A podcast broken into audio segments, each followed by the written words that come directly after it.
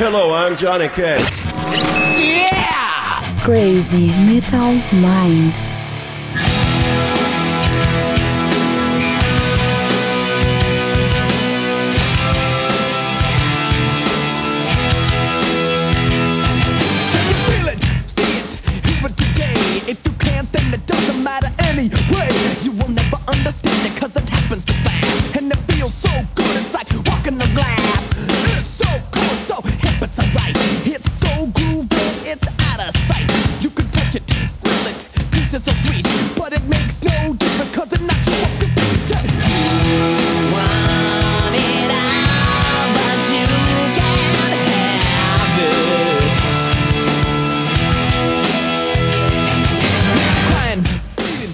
Aí, Redbangers, hippies, grunges, punks, góticos e pessoas de merda que escuta essa bagaça. Eu sou o Metal e está começando agora mais um episódio do podcast Crazy Metal Mind. Tem aqui comigo Daniel Ezerhard. comendo pipoca e tomando vinho. Pra relembrar os velhos tempos, né? De Ah, sabotar o podcast. É um filho da mãe. E temos hoje aqui uma convidada especial estreante no Crazy Metal Mind, Bianca Martini. Seja muito bem-vinda, Bianca. Oi. O que tá acontecendo, Daniel? É a segunda mulher que aparece em menos de um mês no Crazy Metal Mind. Estamos se livrando do macharedo, coisa boa. Pra, pra, Ah, alegria é. dos no- pra alegria dos nossos ouvintes, né, cara? Porque eles não aguentam mais ouvir a gente falando. Olha só. Uma voz feminina é bom de vez em quando. É verdade. E já emendando, então, um recadinho rápido antes do podcast, já se acostume a ouvir, a gente vai avisar isso em uns 3, 4 ainda, pra tudo, para ter certeza que todo mundo ouviu. Se vocês quiserem mais mulheres participando do Coisa Metal Mind, colaborem com o Patreon. Não, mentira, uma coisa não tem nada a ver com a outra. Nos deem dinheiro. É, então, queridos ouvintes, a partir de, de semana passada, ou faz umas duas semanas já, o Crazy Metal Mind agora tem um Patreon. Que o que seria um Patreon, Daniel Ezerhard? O Patrão é um site que vocês viram nossos patrões, entendeu? Olha que bonito isso. Que lindo. Uma, com uma, uma pequena contribuição mensal à sua escolha, vai, vai ter alguns certos prêmios de acordo com o dinheiro que pagar, né, amigo? Conforme aconteceu no último podcast. E o, o nosso amigo, que Cara- eu esqueci o nome, o Carlos, olha que bom. Ele pagou, colheu e gravou com a gente aqui um podcast. Se tu quer que o Daniel lembre o nome, tem que pagar mais dinheiro ainda. Mas sempre lembrando que esse é o valor mais alto, né? Que foi o que ele pagou. O cara é rico, ele é um cara que tem. é, é, a saúde monetária dele é boa, É. então ele, ele pagou e participou. E segundo ele, vai fazer isso mais vezes ainda. Resumindo aos queridos ouvintes, a gente faz o podcast há 5 anos de graça pra vocês, não ganha um centavo e tá difícil de se manter esse troço e queremos produzir mais conteúdo. Então, se você entrar no patreon.com.br crazymetalmind, fizer uma conta que é muito simples por sinal e começar a pagar uma mensalidade que vai direto no cartão de crédito, você ganha algumas regalias com o Crazy Metal Mind. Depende de quanto que tu doar. É, aí tu vê lá no site e descobre, senão a gente não vai ficar aqui a noite inteira falando sobre isso. Exatamente, mas é importante deixar claro para os ouvintes que não quiserem doar, não muda nada para vocês. A gente vai continuar fazendo todos os podcasts toda semana Só- sem erro. Só a gente gosta menos de vocês, mas a gente grava igual. É, quem, quem colabora é, é melhor que os outros. É, exato, sem dúvida nenhuma.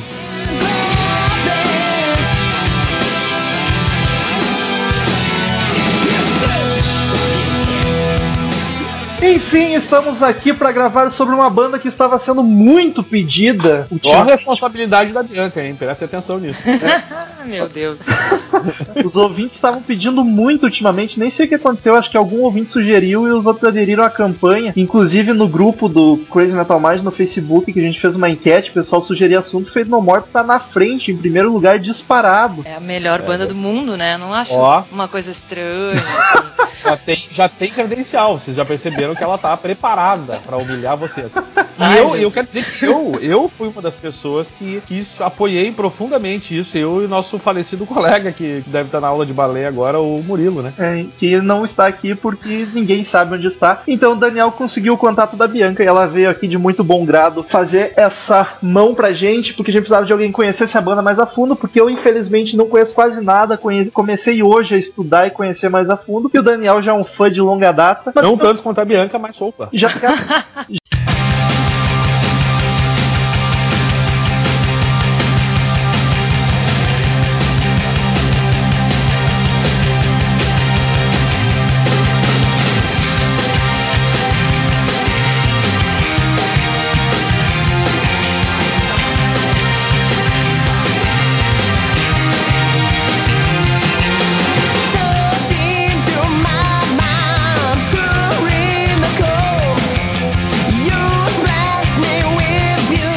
já quero saber, eu acho que ficou meio óbvio pelo primeiro comentário, mas é oficialmente sua banda favorita, Bianca? Sim, sim. Essa banda é sensacional. Ela, eu acho que, falando sério, sem papo louco de fã, ela é uma das grandes bandas que existem, assim. E junto com grandes outras, assim, eu, eu, eu coloco num patamar dos grandes, assim. Temos Sabá, temos Zeppelin, Ó, temos Feito Amor, ó, sabe? Ô, louco. Já viram que o, o bom gosto dela é evidente, né? E sabe que eu, eu considero o Feito No More uma banda muito subestimada, cara. Bastante. Existe isso, isso é verdade. Mas É, eu, acho que ela, ela, ela não é tão grande quanto ela deveria ser por conta do, do- da popularidade, enfim, né? Não pela Mas qualidade faz dela. parte do charme, ó. É, Faz parte do charme. É, o Mike Patton tem a síndrome de underground dele, né? É, é, mas é, é tem. É, ele Mas- curte uns esquemas meio fantomas, assim, meio esquisito. meio experimental. É, uma É, linha isso que já não me é incomoda um pouco. de ser digerida pelo grande público, isso é verdade. É, até pelo pequeno público, tipo nós. Até- Assim. Até pelo o pequeno. Patton não tinha como fazer diferença diferente, porque afinal de contas a experiência ele tem, né? Então ele já tem a manha de fazer um showzinho. Eu não gosto de, de pensar que o Mike Patton é o responsável pelo sucesso do Faith More. Eu acho que é, todo- todos eles têm seu, seu quinhão bem forte ali de por que, que essa banda é tão diferencia, diferente, assim, especial e tal. Mas o que ele contribui em termos de sonoridade, não só porque, por ser vocal, assim, em termos de sonoridade criativa mesmo, o que, que ele propõe, é muito fora da curva normal, sabe? É por isso que eu, que, que as- eu, eu sinto que as pessoas às vezes pensam que o Faith No More é uma banda subestimada. Eles são muito sem métricas, assim, sem. Eles criam coisas que são sonoras, são fortes, são impactantes e às vezes até são ah, bem pops, assim, tem Sem canções mega pops, mas eles têm algo de novo em cada uma delas. Eles não se Pelo menos é preocupam- assim que me, soe, me soa, sabe? Não se preocupam muito em seguir uma formulazinha, né? É, a impressão que eu É. tenho é que eles não estão nem aí pra ninguém. Eu acho, acho bom. Eles estavam aí parados por quase 20 anos. Aí, ah, vamos voltar, voltar. Ah, quem sabe a gente faz um novo álbum. Fizeram, tá demais. E, pô, eles não estão nem aí. E é, isso eu acho bom, na verdade. Acho um, um Tá, e, e me, me diz uma coisa, a gente não. Vamos tocar talvez mais, mais à frente de novo no assunto, mas tu já ouviu o novo álbum? Ah, só as que eles liber- liberaram, né? Não saiu Pois ainda. é, eu, eu, eu não saiu é em ainda, maio, vai né? sair em maio. É. Isso, eu, eu sou um candidato, aliás, um candidato, não, eu vou comprar certamente esse álbum aí. Comprar eu no acho Google, que né? vai Porque eu não tá compro CD. sensacional. Eu acho que vai estar muito sensacional. Eu acho que. E me diz uma coisa, Hum. uma perguntinha pra ti, como é que tu conheceu o Faith No More? Essa é uma pergunta que a gente sempre faz pra quem vem aqui falar Pra um sobre a fã. banda. bah, eu conheci. Foi. Eu vi, a primeira vez que eu ouvi, assim, vi uma aparição deles foi em 91. No 91? Rock in Rio. O Lombardi tava demorando pra aparecer. É que eu queria assustar a Bianca. Eu queria assustar a Bianca. Vamos aos poucos, né? uma voz diferente. Foi no Rock in Rio em 91 que. Mas eu era criança, né? Era bem piá. Ah, Passava uns pedaços do. Eu me lembro de passar na TV, assim, uns pedaços do festival. E eu assisti. E daí meio que fui tomada pela sensação da Que banda. assim. loucura, pô, ainda criança tomada Criança, criança, é. Sensacional, hein? Bonito, Daí- porque não é uma banda, acho, muito fácil pra criança curtir, assim. Cara, não é Pois fácil. é, não é, não é fácil tira pra ninguém. criança. É muito, é muito. Não, eu, eu te considero. Algo estava errado aí, né? Eu sei. A primeira vez que eu ouvi, eu achei demais, cara. Eu achei triboa a banda. Quando eu vi o famoso clipe de From Out of Nowhere tocado Sim. na MTV, eu achei do caralho, assim. Já curti a música de cara. Foi, foi meio que.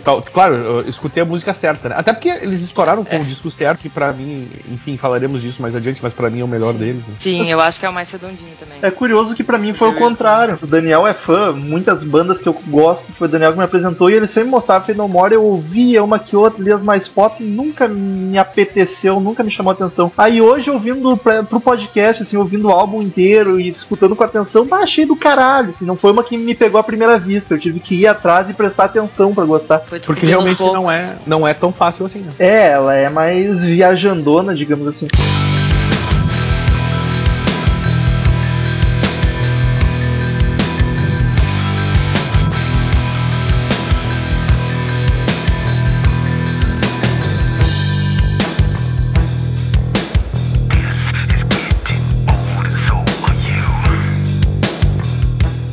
Mas, cara, assim, ó, só pra introduzir aí o assunto, né? Começar, o, ela é de, da- de São Francisco, né? Na Califórnia. E uma coisa muito louca que eu, eu não sabia, assim, eu não conhecia a história da banda, provavelmente a, a Bianca conhece muito mais. Eles são de 81, não é mesmo? Sim, 81, 83, agora também não sei É, direito o- o início. 81. A data oficial é 81. E, e o mais louco é que, assim, ó, pra mim, pra mim essa banda só começou com o Mike Patton. Foi Sim, o, tem o, esse o, que eu estigma, né? considero o primeiro álbum deles é o, é o de 89, né? Não conheço quase nada da banda e já vou vou discordar do Daniel, porque eu ouvi música do primeiro álbum e achei foda pra caralho. Sem o Mike Patton, inclusive. Mas o primeiro é meio mais pós-punk, assim, né? Eu não vou dizer que é melhor que o É Mike Patton. sujão, é muito sujão, Isso, assim. é isso que eu não gosto, na real. É, eu, eu, eu confesso que eu também não gosto muito. Pra mim, as músicas do primeiro e do segundo disco, né? Que é o, o primeiro é o We Care A Lot e o segundo é Introduce Yourself. Tem músicas muito boas, assim. Na gravação ela tá bem crua, bem sujona e tal. Mas daí, se tu escuta a versão da banda atual, assim, com, com o Mike Patton, que tem gravações de shows, tem, enfim, até as, as versões ao vivo, assim, no show que eu fui e tudo mais. Bota no bolso. A, a música incorporou. E eu acho que hoje em dia eu acho que eu gosto bastante desses álbuns porque eu ouvi as versões gravadas com a formação da banda de hoje, Ah, assim, da década A de própria, 90. a própria We Care A Lot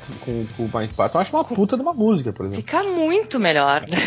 Ah, Sou eu, eu falando. ouvi, eu ouvi ela na original e já me molhei todo. Imagina, imagina se eu ouvir com ele, então. Ah, ô meu, é demais, é muito, muito boa mesmo. Mas, enfim- outra coisa, uma, uma dúvida no ar, assim, como é que você, que tipo de, como é que vocês classificam ela? Punk, met- metal ou, um, sei lá, um metal alternativo? Ah, tem essa polêmica, né? É muito Pra- difícil, eu acho, Assim, classificar. ó, pra mim, ah, uma das coisas mais legais é que o Fade No More é meio inclassificável, tá? Eu considero Ah, assim. Existem milhões de tentativas de rock alternativo, metal alternativo. ah, o que mais falam, inclusive, é o nu metal, que eu acho uma bobagem. Não, nada a ver, Concordo, nada ver. concordo. E tem várias, tem várias mesmo, assim, tipo, se for pegar uma lista de gêneros que tentam classificar o fenômeno, uh, inclusive rap, rock, coisas assim, eu acho meio bizarro, principalmente essa parte do rap, porque a única razão pra ter essa, essa nomenclatura vinculada ao Fedomore é porque o Mike Patton, nas suas experimentações vocais, fala algumas coisas, né? Tipo, tem, tem a própria Epic, é bem.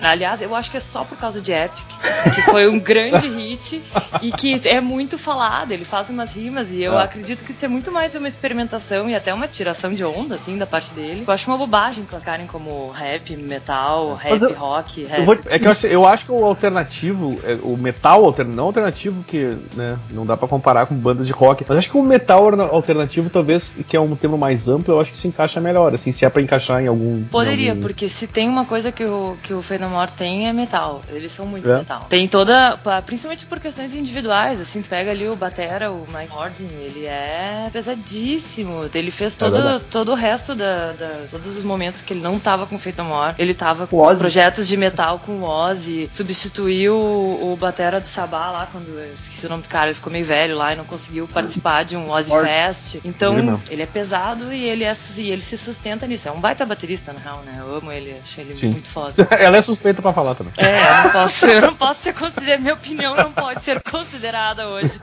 eu considero mais. Me soou mais rap rock, essa nomenclatura bizarra, do que no metal, tá ligado? Não, no metal não, não nem perto. nem Pois nada No é. metal tem um lance muito que eu, que eu até hoje não consigo entender. Eu acho, tá? Que é por duas razões, mas é a minha teoria particular. Uma, porque os caras do Korn adoram No More e usam eles como referência. Ah, Korn é uma bosta, pelo amor de Deus. Ex- exato. E, mas eles gostam do No More, isso eles não. Isso eles são legais, eles gostam do No More. Não Alguma dá pra xingar eles. bom eles tinham que ter. Eles tinham que ter alguma coisa de bom e foi isso. Exato. Achamos, descobrimos uma coisa de bom no Corno, vejam. E outra coisa que ah, a, a popularidade do Fate No More foi bem nessa época, né? Na tipo, uma, uma popularidade mundial foi ali quase metade dos anos 90, um pouquinho antes da metade, que era uma época que tava vindo popularmente. Korn também tava ficando ah, famoso, e daí depois, na segunda metade da década de 90, um monte de bandinhas desse estilo, assim, sei lá, Papa Roach, umas coisas meio sem noção, assim. E eu acho que só por causa disso ele é classificado como no metal. Botaram no mesmo balaio que as outras. Botaram no mesmo balaio, principalmente por causa da data e dessas declarações bizarras do Jonathan Davis lá do Korn falando sobre, sobre Fate No More. Tem um cara, é, acho massa, não sei se vocês já falaram alguma vez aí, um cara, um canadense antropólogo chamado Sam Dunn, conhecem Não. ele? Sim, sim, fez metade dos documentários do rock é Isso, dele. é tudo dele. É. Ele tem a Bangers filme lá. Sim. E ele tem, ele fez uma nessas continuações desses documentários, ele tem um Metal Evolution, que é uma série pra VH1, eu acho, pra BBC. E daí quando ele fala, quando ele aborda, eu fiquei muito, eu gosto bastante dos documentários desse cara, mas eu fiquei muito chateada com ele quando ele só citou o Fate No More no episódio falando sobre nu metal. Porra. E ainda assim, muito pouquinho, sabe? Tipo, completamente não soube classificar a banda. E daí eu que eu fiquei pensando, pô, aí é que tu vê que é uma banda que as pessoas não sabem classificar porque ela é muito original, entendeu? ela, ela não é classificável. Mas pra quem não conhece, nunca ouviu, assim, não dá pra dizer que é meio que um funk metal? Ou não é muito característico isso? Foi eu que ouvi as Cara, músicas. eu acho, eu acho que tem, mas depende da. Tem, tem disco deles, uma- uma- alguns mais novos, que cada música é um estilo diferente, inclusive. É, tem. Dá pra dizer assim. Tem a pilha, eu, eu acho, existe esse groove, assim, existe essa coisa de um funk metal. Acho que é muito puxado pelo baixista, né? Principalmente Ah, os- que coisa que é, que é baixo. surreal. assim, Ele é meio, sei lá, ele é meio o mago do, ba- do baixo. Assim, Pra mim, o né? Fenomore é vocal, batera e baixo. Nem precisa daquela Mas o. mas o guitarrista, É, o, o, o Slash lá, também. o Slash Milk, aquele lá é bom também, cara. Slash Mil. É, ele é bom. Aliás, o, o nome dessa banda começou com Fate No Man, é uma coisa assim. né? Isso. Por causa. E- É que era outra banda, né? Sim. Na real. É, então tem três deles que estão desde o começo, né? Sim. O baixista, o tecladista e o baterista, né? A gente nem deu a formação. Eu, eu vou... E- é, vai, vai, introduzem a, a, a formação aí, Rom. É a formação que está até hoje e é a clássica, mas não é a original desde sempre. É Mike Patton nos vocais, entrou em 88, no terceiro álbum. Billy Gold no baixo, tá desde sempre. Mike Borden na bateria, tá desde sempre. Rod Bottom nos teclados, tá desde sempre. E daí a guitarrista trocou várias vezes. Atualmente tá o John Hudson, desde 96 até hoje. Mas ele não é o clássico, né? O clássico ficou mais tempo, Não. acho que é o Jim Martin nisso. Isso. Isso, é o Martin eu foi, É o mais tempo na banda. Que eu até vi Aí- uma entrevista agora do Roddy Bottom falando sobre no lançamento agora dessas funções para lançar o disco novo. Eh, perguntaram para ele se ele queria, se eles tinham pensado em convidar o Jim para essa nova formação ali. Acho que desde 2009 quando eles se reuniram já. eh, A pergunta foi a partir dali. E eles, ele falou que tentou falar com o cara, mas que não que não sentiu uma conexão e que daí achou melhor não trazer o cara para reunião também e tirou ele fora. Chupa! tipo, não, cara, tu não vai ir. Sobre a formação, tem uma peculiaridade que eu fiquei sabendo hoje que eu não consegui acreditar. A cachorra maluca da Courtney Love já cantou no Fenomore, cara. Como assim? Pois sabe que isso eu também. Eu até hoje nunca consegui confirmar de fato isso, na real. Eu também nunca me esforcei muito, mas. Pelo que eu vi, ela era namorada de algum deles, nem lembro qual. E daí, quando eles ficaram sem vocalista, ela chegou a cantar, mas acho que não durou meia dúzia Mas como é que ia durar? então, tá ligado? Mas como é que ia durar com aquela mulher cantando, rapaz? Porque ela cantou alguns shows e já chutaram ela embora. É, eu, Ah, tenho, o- eu tenho esses boatos mesmo, mas eu nunca, eu nunca me esforcei muito pra confirmar, porque eu não quero me decepcionar. É, é, vamos, vamos ter esse tipo que pode decepcionar, a gente, a gente tenta não estudar, não, não entender, entendeu? É melhor. E, e- mas a banda, cara, agora eu tava vendo, em 79, na verdade, ela surgiu, só que ela chamava, chamava-se Sharp Young Man. E, por 79, tá ligado? Pra mim, uma banda que surgiu em 89, porque depois que o Mike Patton entrou. E aí depois ela se chamou Fate No Man, e aí, de- e aí isso já em 82, eu acho que ainda tinha esse nome. Eu não É. sei em que momento ela virou Fate No More, na verdade. Acho que foi ali um Eu sei pouquinho antes de 85, que 85 é o primeiro álbum, né? O We Care a Lot é de 85. Ah, foi quando o Mike Morris saiu. Daí eles botaram uh, uh, The Man Was No More, entendeu? Tipo, então Fate No More. Acho que Ah, é- que trocadilho. essa é, a- é, essa é o trocadilho. Isso foi antes, foi, foi o que a Bianca falou, foi um pouquinho de 85, ou em 85, foi isso aí mesmo.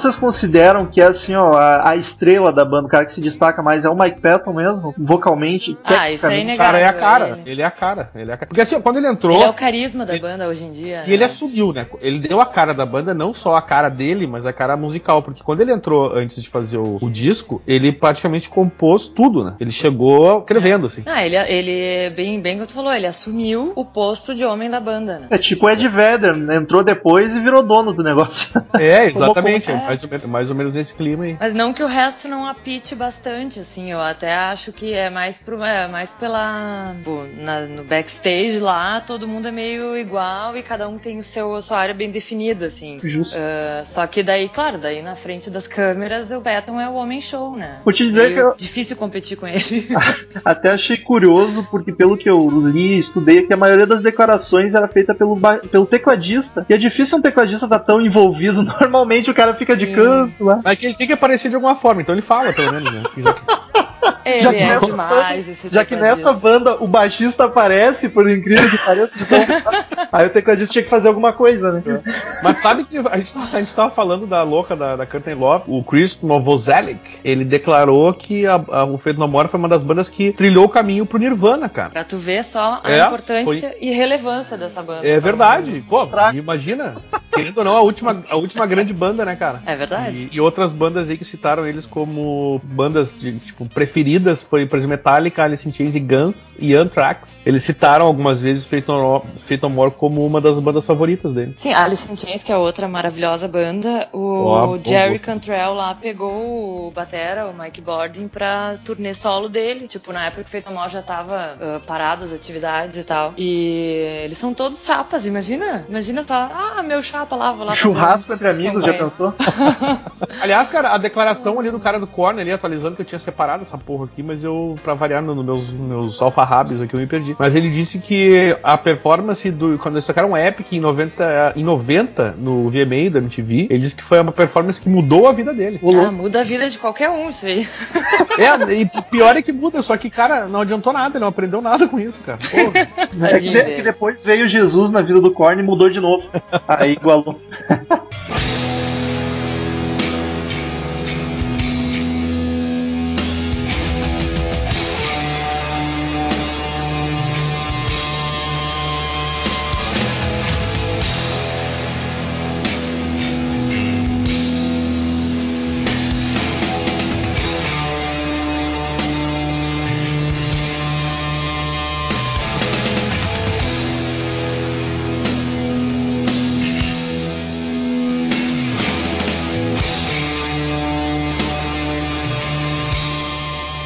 Não, e tem outra coisa agora, não de Korn, mas de Fate No More, que é bastante singular, eu acho, assim, não, não consigo me lembrar até, me lembrem se vocês lembrarem, eh, de alguma banda que faça covers melhores que as originais. Olha, Metallica em algumas consegue. É uma... Pô, sabe qual é uma Talvez banda que só em cover? algumas, mas não em todas, né? Ah, isso é verdade.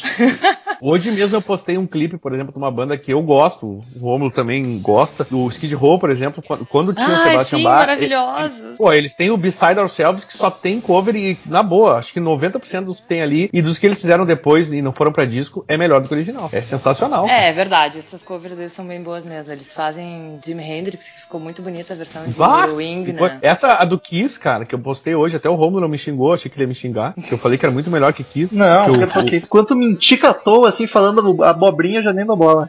É que não é, é melhor abobrinha, que o Kiss. pior, o pior é que não é abobrinha, o pior é que é verdade. cara. Nada é melhor que Kiss, cara, tá entendendo? Tu xinga minha mãe, mas não xinga Kiss. Não, Não, mas eu, nem o- xinguei, eu nem xinguei Kiss, eu só elogiei o, o Sebastian Bach, então foda-se. Tá certo, o cara é foda. Sebastian, amado Sebastian. Gato. O gato, gata, né? Ah. Pô, muito uma mina. A- Ah, Aliás, eu também né, peguei, né? Já peguei, já peguei ali, né? Pior, o Daniel já pegou, tem foto. Morram de inveja. Mas a questão é quem que o Daniel não pegou. Fica no ar aí. Não, mas eu vou falar uma quase uma heresia. Com certeza uma galera vai me odiar agora, mas a versão de War Pigs que o Fate No More fez é superior ao do Sabá. É muito boa. Ah! É superior ao do Sabá. Cara, é boa pra caralho, meu. Eu não sei dizer porque é Ela é muito boa mesmo. surreal, de, eu, não- eu também não sei explicar, o, tecnicamente muito menos ainda eu sei explicar, mas ela é absurdamente melhor, na minha opinião. Eu acho e, muito boa. E eles também acho que é, é- tem uma... Me deu um uma- trimelique aqui. até. pegam músicas velhas e bregas, transformam elas em, em uma- em pérolas, assim, ficam bonitas. Tipo, coisas que nenhum roqueiro possivelmente ouviria, sai cantando e chorando no- de cantinho no show. Quando o cara Mas toca Easy, quando eles começaram o show de, de 2009 lá com Real United, que eu nem sabia que essa música existia, é de uma dupla brega dos anos 70, e eles fizeram uma versão linda. Eles- Até quando eles querem avacalhar, tipo, nesse- nessa mesma turnê, o Mike Patton vivia fazendo covers ao longo dos, dos shows, Olha. fez da Lady Gaga, fez umas coisas muito nada a ver, e que Sensacional. ficaram muito boas. assim. Ah, mas Lady Gaga certamente ficaria melhor, né? Na versão deles. Ainda nos covers, eu ouvi uma história de que no começo, pelo menos, eles tocavam uns covers bizarros só pra incomodar a plateia. Pra, Acho que segue sendo um pouco a pilha. Essa própria cover aí da Lady Foi- Gaga, que, que foi dessa época de 2009, ah, eu acho que foi 2009? uma porque ela tava no auge, assim, dela, da, da- de uma certa popularidade. Eles no começo eles tocavam Pump Up the Jam do Technotronic Inclusive eu postei Sim. outro eu lembrei dessa pérola, tá ligado? Só pra Ele- incomodar o pessoal. Eles têm essa, essa coisa que às vezes eu fico meio, até meio palha de dizer bem humorada, né? Mas, tipo, eles, eles fazem isso. é, eles tiram sarro com a nossa cara, na verdade. Eu acho que é mais por aí. O, qual é o outro cover? São três grandes covers que eles fizeram. É Tem o o I Easy... Started a Joke, que é do Ah, Bee Gees. Started da Joke. Era essa que eu É. tava me espelhando. Essa Ah, daí. mas sabe isso aí, o, o qualquer um- videoclipe é um curta-metragem, né? E É ela, verdade. e ela simplesmente. Essa daí, com certeza, tu chora de cantinho. Porque ela ficou belíssima. Mas essa aí, qualquer um que fizesse ficar melhor que a do Gees, cara. Eu acho um saco a versão deles, a original. Mas sabe que, cara, uma coisa que eu dá pra perceber assim nas músicas covers deles que eu acho que é muito boa, porque eles dão uma, uma atualizada no som, mas o arranjo deles é sempre muito, muito próximo do original. É verdade, o War Pigs é a prova disso. Sim, o Sim, Pigs, a própria ela Easy. segue totalmente a, a partitura, mas e Easy também, só que eles Eu acho que essas três que a gente falou, assim. essas três que a gente falou É. pra mim, eles fazem, a- eles não mudam a, a estrutura, é, é a mesma, é a mesma ideia, só que eles põem um som, uma produção, eu diria uma produção mais moderna. É, eu tenho a impressão que eles dão mais pegada pra música, mais força pra ela, tá ligado? Modernizado, entendeu? Mas o arranjo é o mesmo. Mas Black Sabbath é melhor, abraço. Agora, ó a briga, ó a briga agora. Acho que Me vou. segura, acho- Daniel, me segura. tô chegando agora, acho que eu vou ficar quieta. Não, mas olha só, tu tem que entender que o Romulo ele tem opiniões esquisitas mesmo, então é bom tu já ir acumulando.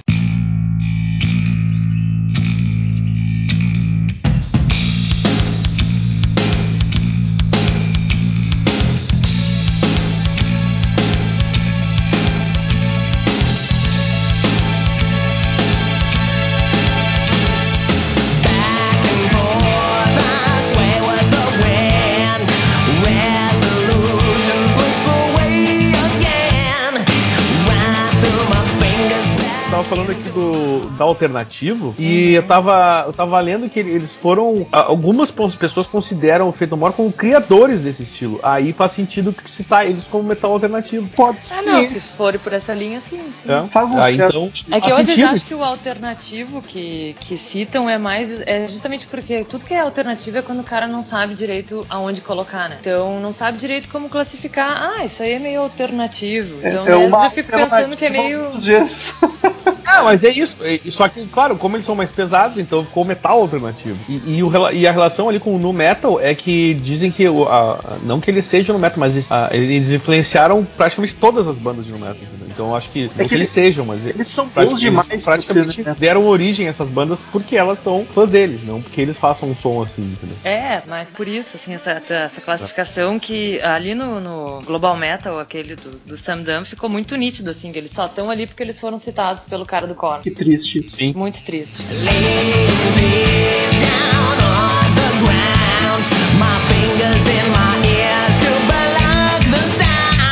O Rod, ele se declarou gay, né? Assim, ele é desde. Ele se declarou desde. Ele é desde sempre, provavelmente, mas ele se declarou ainda, acho que nos anos 90 lá, na real. Ah, foi lá nos anos 90, eu não me lembro desse, desse fato. Foi, na real. é que naquela época não tinha internet, né? É. Ele foi, ele falou, eu lembro que eu, eu li uma entrevista dele falando que era uma época que nem o, nem o cara do, putz, esqueci o nome dele. Judas, Robin Halford. Isso, que eu sempre esqueço o nome dele. Nem ele tinha, tinha se assumido da maneira total, assim, e... Sim, foi depois, foi depois, E, foi e depois. tava dando, e tava dando os parabéns, assim, pro Rod. E, ah, meu, tu é muito corajoso em fazer isso nessa época. Aliás, Ele né, é o- muito. Ele é foda, esse cara. Como é que nunca ninguém escutou do Judas Priest? Os caras andando todo de couro e metalzinho, gente. Ah, mas Todos os metaleiros se achando super machos, se É, padrão de vestimenta isso. do maior gay do metal. Maior gay do metal e é muito gay, muito gay. Aliás, agora teve fama do rock and roll aí. Recentemente ele postou uma foto no Face junto com o Rob Halford e teve uma enxurrada de comentário homofóbico, tá ligado? Foi bem tenso esse negócio. Aí, Sério? Ah, ah, aí- que palha. aí ele deletou a foto, postou de novo com a legenda: Por favor, agora sejam educados, tá ligado? muito bom. Bem demais. tenso. Ah, eu sigo ele no Instagram. Ele é ótimo. Ele é ótimo. Ah, ele, o vídeo ano colocou eles na, em 52 lugar nas 100 maiores bandas de hard rock de todos os tempos. A Bianca vai discordar, porque ela acha que esse filme tá em primeiro, mas ele É, eu, eu acho também. O Mike Borden foi eleito, acho que o 17 ou o 27, alguma coisa 27º. assim, ba maior baterista do mundo. E eu acho que ele com certeza poderia estar entre os top 5, assim. Ah, Mas tudo vamos com bem. calma, vamos com calma. olha, olha, olha só, ó a briga, ó a briga de novo, vamos lá, gente. Veja bem.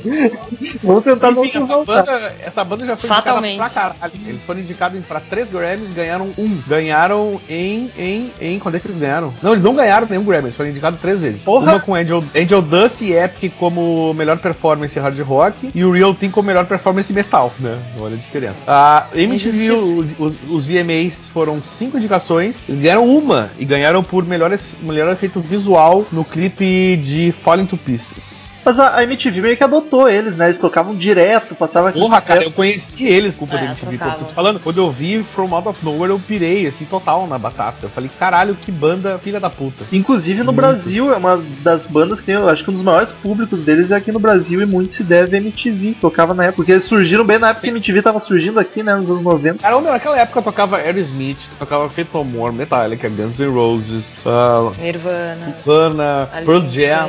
Alice in Chains. Cara, era um troço. Puta, MTV era foda pra caralho, velho. Vocês, É, os jovenzinhos, tempos, né, Os tempos mudaram, Ah, né? depois dos anos 90, vocês não têm ideia de como MTV era legal, cara. Não é não aquela merda que, que virou depois.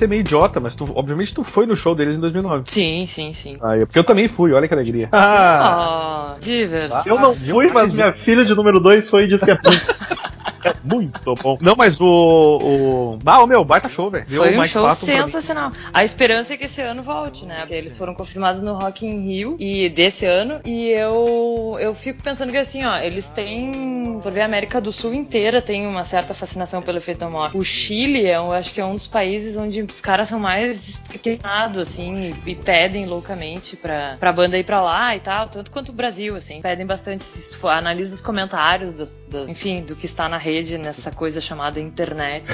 Olha, essa coisa chamada O- internet. A América do Sul sempre foi bastante ah, feliz, assim, com o More, sempre gostou bastante, sempre quis, assim. E eu acho que eles vindo pro Rock in Rio agora em setembro, eu espero mesmo que eles aproveitem que vão estar aqui no continente e façam uma turnezinha legal, É, assim. a Nem gente que só depende façam do- shows solos e vão pra, sei lá, Montevidéu e Buenos Aires, que também dá pra ir, assim, pra, pra assistir. É que o problema é que né, a gente depende de um produtor ter essa, fazer esse- essa bondade, né? Porque alguém tem que investir aí, nós, Daniel. É, às vezes eu fico pensando que o problema é o- aqueles contratos dos festivais, né? Que às vezes tem contrato de exclusividade e tal. É verdade, mas se o fazer. não costuma ter muito, não. A maioria das bandas faz um show ou outro por fora. É, ele- É, tem a é. maioria delas chega aqui e acaba fazendo showzinhos em outros. O Bon Jovi fez isso. Saiu do Rock in Rio e foi tocar em São Paulo. Talvez os É, a esperança é que o tenham- Feito Mor faça isso também, pra poder assistir. É porque que eu não quero assistir ainda no assim- festival. Ah, mas aí no Rock in Rio só pra ver uma banda ou duas é tenso, né? É muito Ah, melhor ir é. no show direto deles, que é o que tu quer ver. Sim, é. Ainda mais o teu lá aqui em Porto Alegre, né? Seria demais. Ah, seria, seria surreal se eles voltassem pra cá de novo. Ia Aproveitar Os produtores, os produtores do meu Brasil, do meu Rio Grande do Sul, Ricardinho, favor.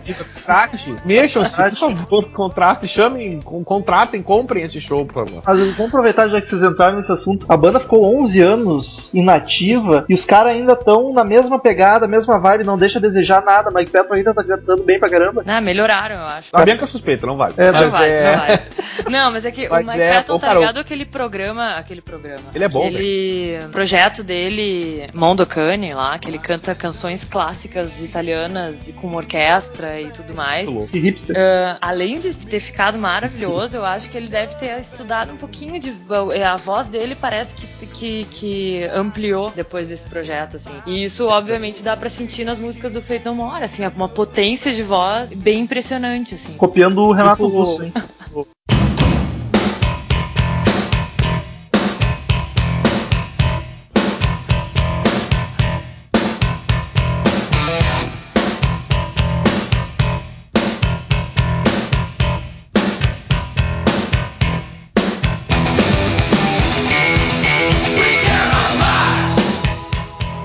Vamos comentar um pouquinho de cada Vamos. álbum. Eles Tá. começaram em 85, o We Care A Lot, que eu ouvi uma música, a homônima, e achei fantástico. Que É muito boa. sensacional, cara. É o hit, é o hit. E ainda quero ouvir agora a versão com o Mike Patton nos vocais e seus fora que é melhor. Faça isso, porque daí tu vai chorar. Parei. Num show bem animado, assim, que ele fica correndo em círculos no palco, assim, pulandinho. É bem legal de ver. Pulandinho que fofo.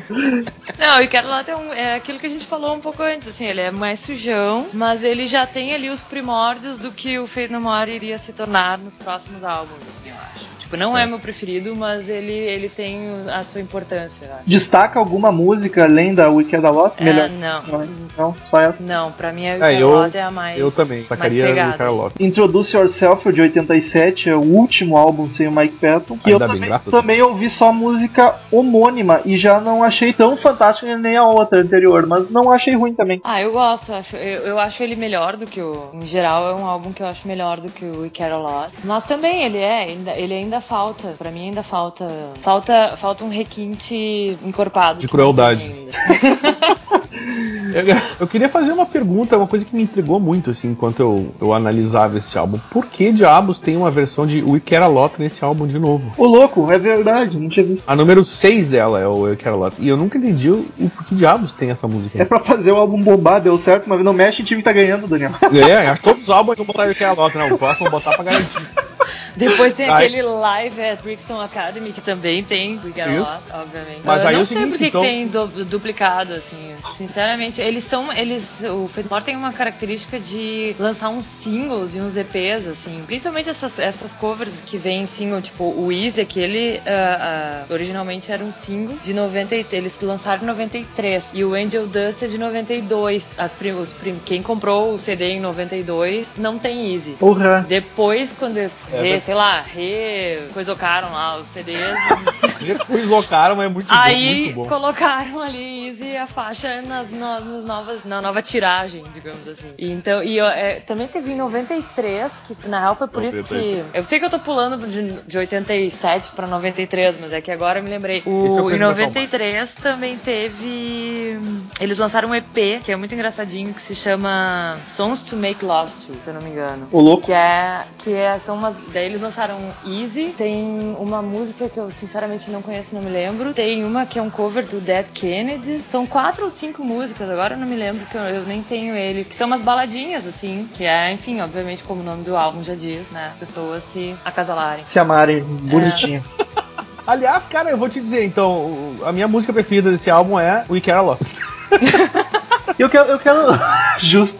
Mas eu, eu Avacalhou. Será que é a mesma mesma? Porque, claro, eu tô, eu tô numa fonte não muito confiável, que vocês já devem suspeitar qual é. Mas diz Wiki. que é a do segundo álbum, diz como composição do Moseley, o vocalista. E a do primeiro álbum tem como composição do Gold e do Bottom. É só pra enganar a galera. Pode, pode ser. Ah, vai ver que ele deve ter dado algum floreio nessa outra versão e botou É o nome possível. dele. Justo. Enfim, foda-se. Vamos pro terceiro álbum, que é o fantástico. Não, o fato é que assim, ó, é assim, ó, o, o- eh, nesse meio tempo, o nosso querido Mike, ele cantava uma banda chamada Mr. Bungle, tava no colégio, canta. né? É, e é, e aí o, ele foi convidado pra escrever. Em duas semanas ele escreveu todas as músicas pro álbum que viria a, a ser indicado pro Grammy, o que nós falamos, falaremos agora, The Real Thing de 89.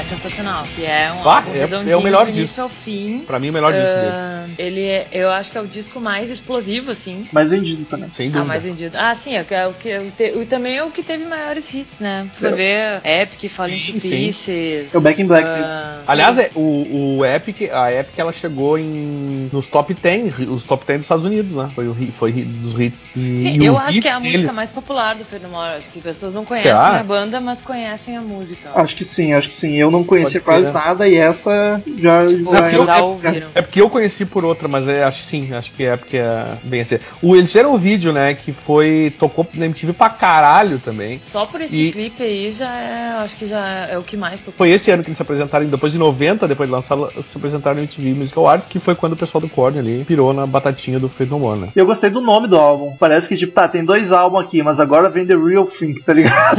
É. Eu agora, acho agora que é isso, era uma, é, isso eram eles fazendo as suas brincadeirinhas com a nossa cara, eu acho. São uns pinpoints. Eu não tinha pensado sobre isso, mas é demais mesmo, boa ideia. É, E essa, esse, esse álbum, pra mim, ele te- eu tenho uma música aqui que é. Eu não sei dizer qual é a minha favorita, tá? Eu gosto de todas, mas. Tu não me venha com War Pigs. Não! não foi, prometo não falar mais de War Pigs.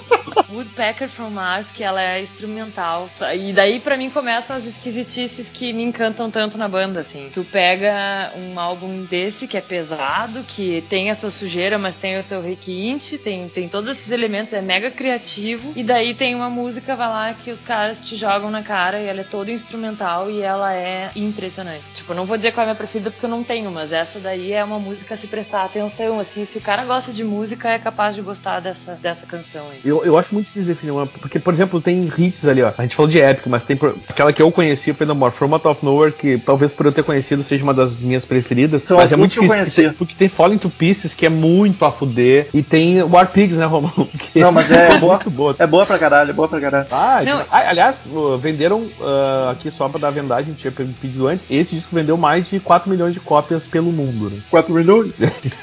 Não, e, e esse disco, ele é, eu acho também que ele é, ele tem essa cara de ser tão redondinho, assim, porque ele dá todas as pistas do que, dos- do, que viria depois, assim, na minha humilde opinião. Porque depois tu tem os outros discos, músicas instrumentais também, que são lindíssimas. Tu tem aqui no, no The Real Thing a, a Age of the World, que é uma música, tem um groove gigante também, que ela é baixo bem gostoso de ouvir e tudo mais. E depois lá na frente tu vai ter Evidence, que também é outra que é puro groove e, enfim, acho que é um álbum bem bem característico assim, resume bem tudo que a banda é, apesar de não podemos resumir essa banda apenas a esse álbum, né? E assim, ó, falando ainda do álbum, uma coisa que eles têm uma característica é não saber, saber fazer capa de álbum, né? Porque parece um Photoshop desgraçado essa, essa capa.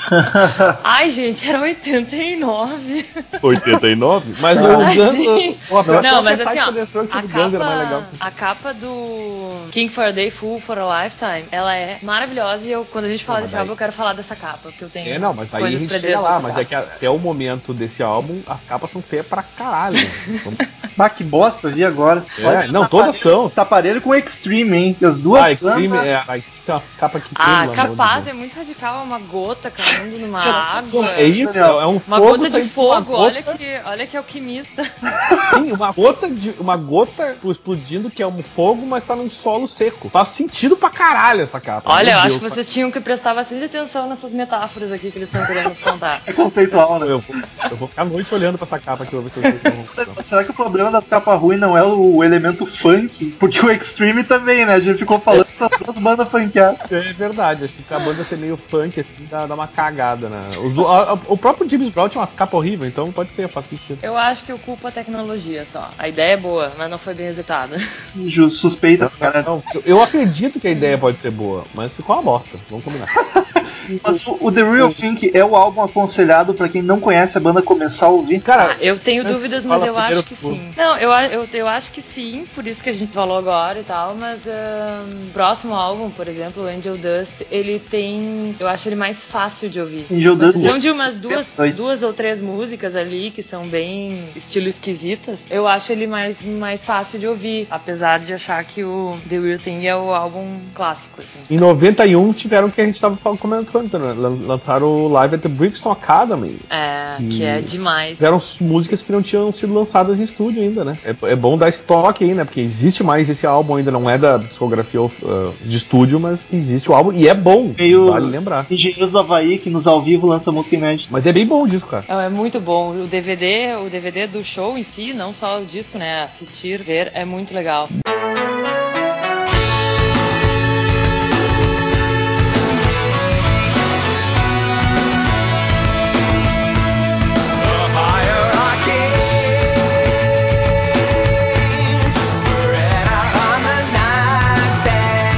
Bom, enfim, aí vem o Angel Dust, que é de 92. Dois. Dois. Dois? Com uma capa Dois. bonita, agora sim uma capa bacana. Já uma capa melhorada, já, já rolou uma melhoria na capa ali. A garcinha ali. Eles já tinham ganho dinheirinho, venderam 4 milhões de cópia, entendeu? Aí pagaram um cara pagar melhor pra fazer isso aí. Pagaram o designer ali. É porque antes era aqueles negócios, né? Ah, aqui ó, te dou uma cerveja e tu faz uma capa. Daí os caras, não, não, agora tenho contratar um um cara. que sabe mexer no Photoshop, tá ligado? Isso.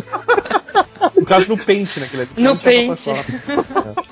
E aí agora os caras, não, vão pagar um cara pra fazer um troço decente, pelo amor de Deus. Aí arrumou. Aí começou a arrumar. Mas o, o Angel Dust, ele tem. Eu, eu disse antes que ele é mais. Eu acho ele mais fácil de ouvir, assim, porque ele tem a- os hits, enfim, algumas músicas tipo A Small Victory, que foi, foi hit e ela é super fácil de ouvir, assim. Uh, Land of Sunshine também acho fácil. Everything's Ruined, pra mim, é um dos melhores clipes da história, porque é o clipe mais tosco do universo. Não sei se vocês lembram, é um chroma key bizarro, né? Umas imagens completamente sem sentido passando no fundo e umas pessoas também completamente sem sentido interpretando a música e eventualmente com a interação da banda. E é só isso, assim. É, é completamente Viu? Aí, gastaram dinheiro com a capa. Não sobrou pra fazer o clipe. fora do que se espera de uma banda que veio de um álbum de sucesso. Não sobrou pro clipe. É, fudeu, fudeu. Tô... Enfim, daí quem comprou o disco depois de 93 tem a versão de Easy. Justo. Easy é E uma o- famosinha também deles, né? Apesar de um cover. É, boa, É. tocou muito em rádio. Rádio tocava pra É, eu, eu acho música. que toca até hoje na Continental. Como? Eu acho que. Eu acho, na real, que a gente pode pensar em Easy versus Epic, assim, porque eu acho que mais pessoas conhecem essa versão de Easy, no fim das contas, sem saber que é do Feito No More. O louco.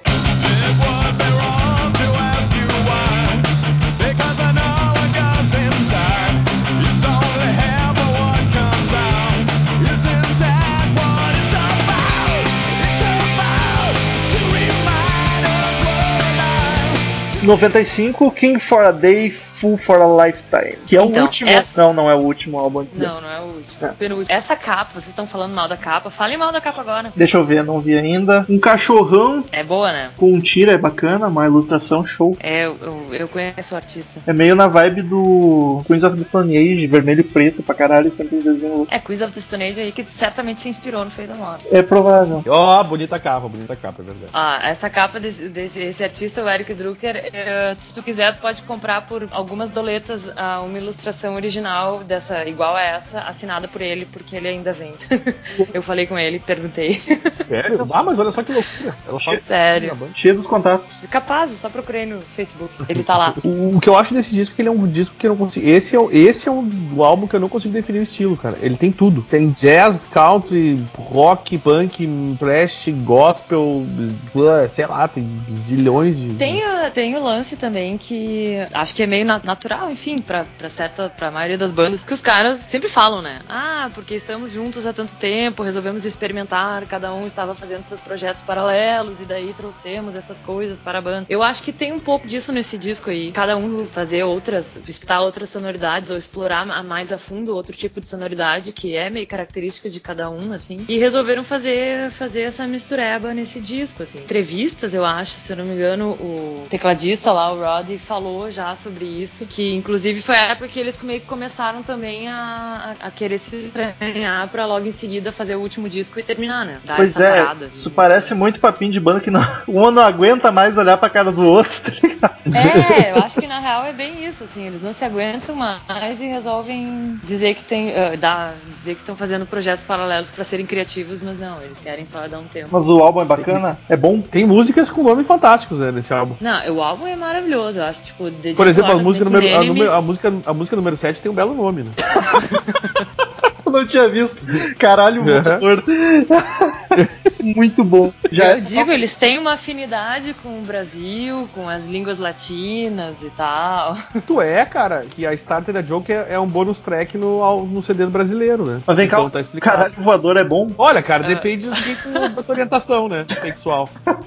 Mas quais são as melhores músicas desse álbum, os destaques? Gosto muito da Evidence, que é a terceira, que é bem aquilo que eu falei, que ela tem um, um groove massa, assim, um, um baixo legal. Esse álbum é quase Eu- todo do Patton, quase todas as composições são dele. Cara, Dig in the Grave eu acho que é meu preferido. Dig in the Grave é demais. É muito bom. Take This Bottle eu também gosto bastante. A própria a segunda Ricochete, aquela lá, Ricochet, é muito boa também. Just a Man é ótimo, porque eu acho ela meio épica, assim, ela é boa pra encerrar um Ela é meio epic.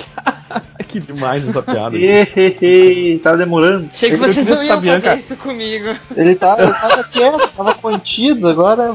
Não, é que agora que a gente tá, já tá aí conversando há uma hora, eu acho que já dá pra começar a fazer as piadas ruins, né? Sem ela ficar muito assustada. Mas esse álbum, eu acho ele mais. dif- Ele é bem difícil, assim. Pra quem não, não, nunca ouviu nada, eu não começaria por esse. Eu sempre recomendo, pra quem não conhece nada da banda, eu sempre recomendo pegar uma coletânea, cara, um best hits of motherfucker, entendeu? Como eu acho legal a gente dizer um disco bom pra ouvir, e o meu é o, é o primeiro do Mike Patton, a minha dica é esse se é pra pegar um disco inteiro, mas fica a, a- a- a dica aquela do, do- do- da coletânea que tem deles. Tem um nome muito bom, inclusive, que eu não me lembro. Puta, Eu bom não o tenho as coletâneas. coletânea. É que, é que o nome é engraçado pra caralho. Poser, não é fã, não tem as coletâneas, é poser. É, não.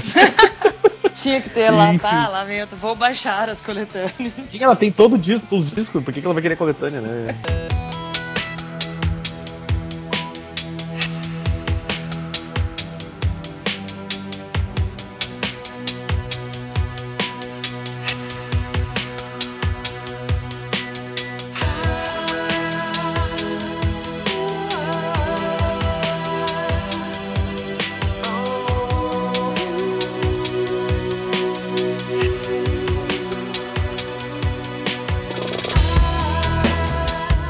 E aí, com a banda já indo pros finalmente, eles lançam o Album of the Year. A galera já se, se cansando, se odiando. ali. É, em 97, parece que eles fizeram Aliás- esse álbum meio que na obrigação, assim. Só lembrando aí, eles venderam o álbum esse, o, o, o anterior que a gente tava comentando aí, vendeu um milhão e meio de cópias, né? O, o, o álbum of the Year, ele vendeu mais, ele vendeu dois milhões de cópias. O louco, mas um pouco e alcançava os ouvintes do Crazy Metal Mind.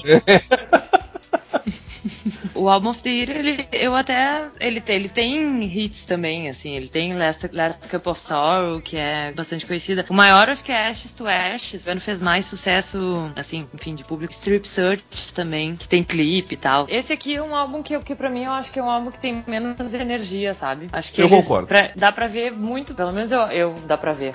eu vejo tudo. Ah, dá pra sentir, assim, um pouco comparando com os outros que, que eles estão meio de saco cheio, meio cinzas, assim, meio cansadões. É, é cinza, olha, blue, é meio blues, blues. Eles estão blues. É. Triste. E esse tem uma E- capa bonitinha, meio poética ali, romântica. É, velho tem se um- separando um- da. É, pois é, esse velho tá meio melancólico também. Ele tá sorrindo, mas ele tá mentindo ali. É, ele não tá legal. Ele tá legal. sorrindo, não, ele tá, ele tá sorrindo pra se me ver dessa velha Se desgraçada. livrou da velha. Começaram as tempo. análises psicológicas aqui, né? tava demorando. Aí faz isso. Semiologia da capa, assim, a semiótica, vamos. E aí eles se separaram logo depois, em 97, depois desse álbum, e ficaram 11 anos inativos. Aí voltaram fazendo turnês de reuniões, aí que foi que os dois podcasters aqui ao meu lado foram. E agora em 2015 já estão pra lançar um álbum, né? Só o Invictus. A Bianca já ouviu alguma coisinha e aposto que gostou. Sim, adorei. Eh, eu li bastante algumas entrevistas, as entrevistas que eles, que eles deram, assim, principalmente na real, quem deu foi o, o- As entrevistas foram o baixista e o tecladista, né? Que são os que mais falam, né, tem falado, assim. Tem que aparecer de algum jeito. É, é, essas coisas, essas, galera, essas bandas aí, é complicado. Falam que é sempre com aquele discursinho de, né, ah, pois é, estávamos ali, daí começou a fazer sentido, então resolvemos gravar e deu certo. Mas eu acho que o principal disso, pelo menos do que eu já ouvi, assim, musicalmente, tá. É bem feito no more, assim, tu, tu consegue enxergar todos esses, esses itens que a gente passou nas músicas e nos álbuns anteriores, tu consegue ver essas características, enfim, nessas músicas novas, o que é ótimo. Enfim, tu gosta de uma banda que parou e a banda volta, tu quer que seja um pouco mais do mesmo, né? Só que ao mesmo É, tempo que tem que ser mais do mesmo, Não pode ser um ACDC, né? ela também não pode os caras se os caras emulando a eles mesmos assim tu tem que tu tem que ver que houve uma, uma evoluçãozinha seja de alguma coisa eu senti isso nessas bonito, músicas. tá honesto. eu acho que elas eu acho que tá super honesto O, o- eu lembrei aqui o nome da, da coletânea que eu, que eu tenho aqui, que é muito. O nome é muito bom. É The Very Best Definitive Ultimate Greatest Hits Collection. É o melhor nome que tem pra. pra- é o melhor nome de uma coletânea. seguem que eles tirando com a nossa cara olha só É, exa- é muito bom. E aliás é muito bom, comprem ele, porque tem realmente os hits de todas as fases. Ah, dá pra conhecer o, o Feito More do início ao fim, dá pra ter uma ideia aí da- das fases que eles passaram. E fica, fica a dica pra quem não tem ideia do Feito More. Pra quem tem ideia, vocês já tem uma ideia de que, que os, quais são os discos recomendados, né, por nós aqui. E, cara, me diz uma coisa, Bianca, tu sabe essa história do rolo deles aí, com dele, especificamente do Mike Patton, com o Anthony Kids, que não curtia muito ele? Pois eu, eu acho que isso é balela, tá? Eu não sei direito essa história. Mas eu acho. Eu lembro que foi numa entrevista da MTV americana, o cara lá fez umas perguntas desse tipo pro Mike Patton. E ele tirou com a cara do cara. E, eu- e- só que eu já vi. Volta e meia, tu, tu acha fotos deles hanging out together e tal. Então eu acho que. Acho que isso não procede, assim. Acho que foi uma É que deu- da oposição, porque são ambas. Tinha uma história de- que fizeram sucesso numa mesma época. Porque, o- porque o, o Anthony Kids, ele os dois tinham um cabelo, aquele cabelinho compridinho e tal, ficava enlouquecendo no palco, e aí fizeram a comparação e ele disse que o cara tinha roubado, teoricamente o Kids teria dito que roubou o estilo dele. Aí o Flea negou, disse que gostavam deles e tal, mas parece que teve uma história aí no final dos anos 90 pra 2000 que o, o- a banda, o Mr. Bungle, foi chutada num festival aí pelo, pelo Red Hot Chili Peppers. Chili Peppers. Mr. Bungle, que é a banda do bafão.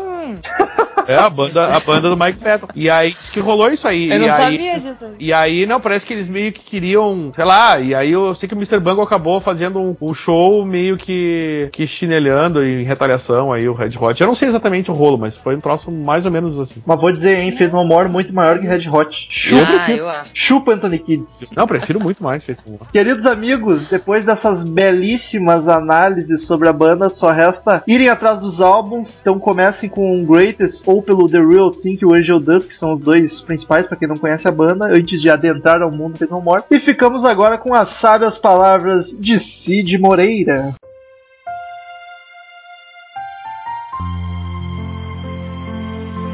Quando recoisocaram o CD, colocaram a música Easy. Bianca Martinez, 5412.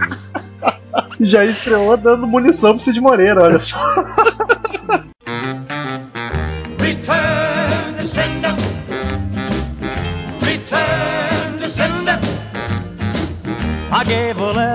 The postman. He put it in his sack. Então, queridos ouvintes, quem quiser mandar e-mail pra gente, clique em Fale Conosco no canto superior direito do site, mande seu e-mail, sua crítica, sua sugestão, o que tiver vontade que a gente lê no ar no próximo episódio. Curta a fanpage no Facebook, é facebook.com.br crazymetalmind, siga a gente no Twitter, é arroba crazymetalmind, arroba ezerhard, arroba metalromulo. Assine no iTunes, é só pesquisar Crazy Metal Mind no iTunes que é sucesso. E colabore com o nosso Patreon pra fazer o rock permanecer vivo. Daniel Ezerhard, primeiro e-mail da semaninha. Parabéns. Parabéns. Hoje é o seu dia, que dia mais feliz. Eu gostei da percussão.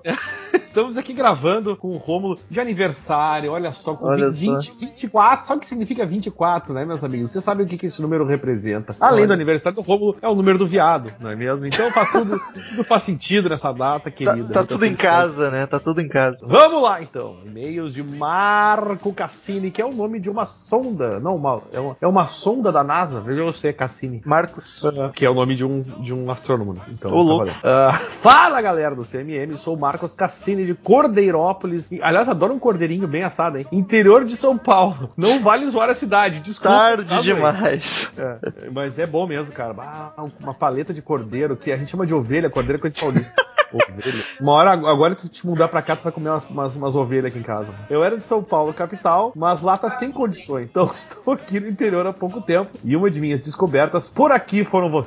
Ô, Grande louco. Cordeirópolis, hein? Se não fosse Cordeirópolis, nunca seríamos conhecidos por ele. Fomos descobertos. Hoje escuto quando estou na academia tentando deixar de ser um magrelo. Os detalhes acima podem cortar se forem ler, pois imagino que não caiba e não engrandece. Porque sempre engrandece. o Tarde demais de novo. Parabéns pelo programa. É Obrigado. muito, muito bom. É muito bom ver uma galera como vocês mantendo o rock vivo, o rock, e nos fazendo aprender e rir muito. Por enquanto, gostei de todos os podcasts. Façam o do Manuar, se é que já não fizeram. Um abraço, Marco Cassini. Não fizemos, mas ainda faremos um, quem sabe, do Mano Guerra, né, cara? Ah, faremos, sem dúvida. Sem dúvida, faremos. Ô, Dani, uma dúvida, tu já, já bebeu hoje, né?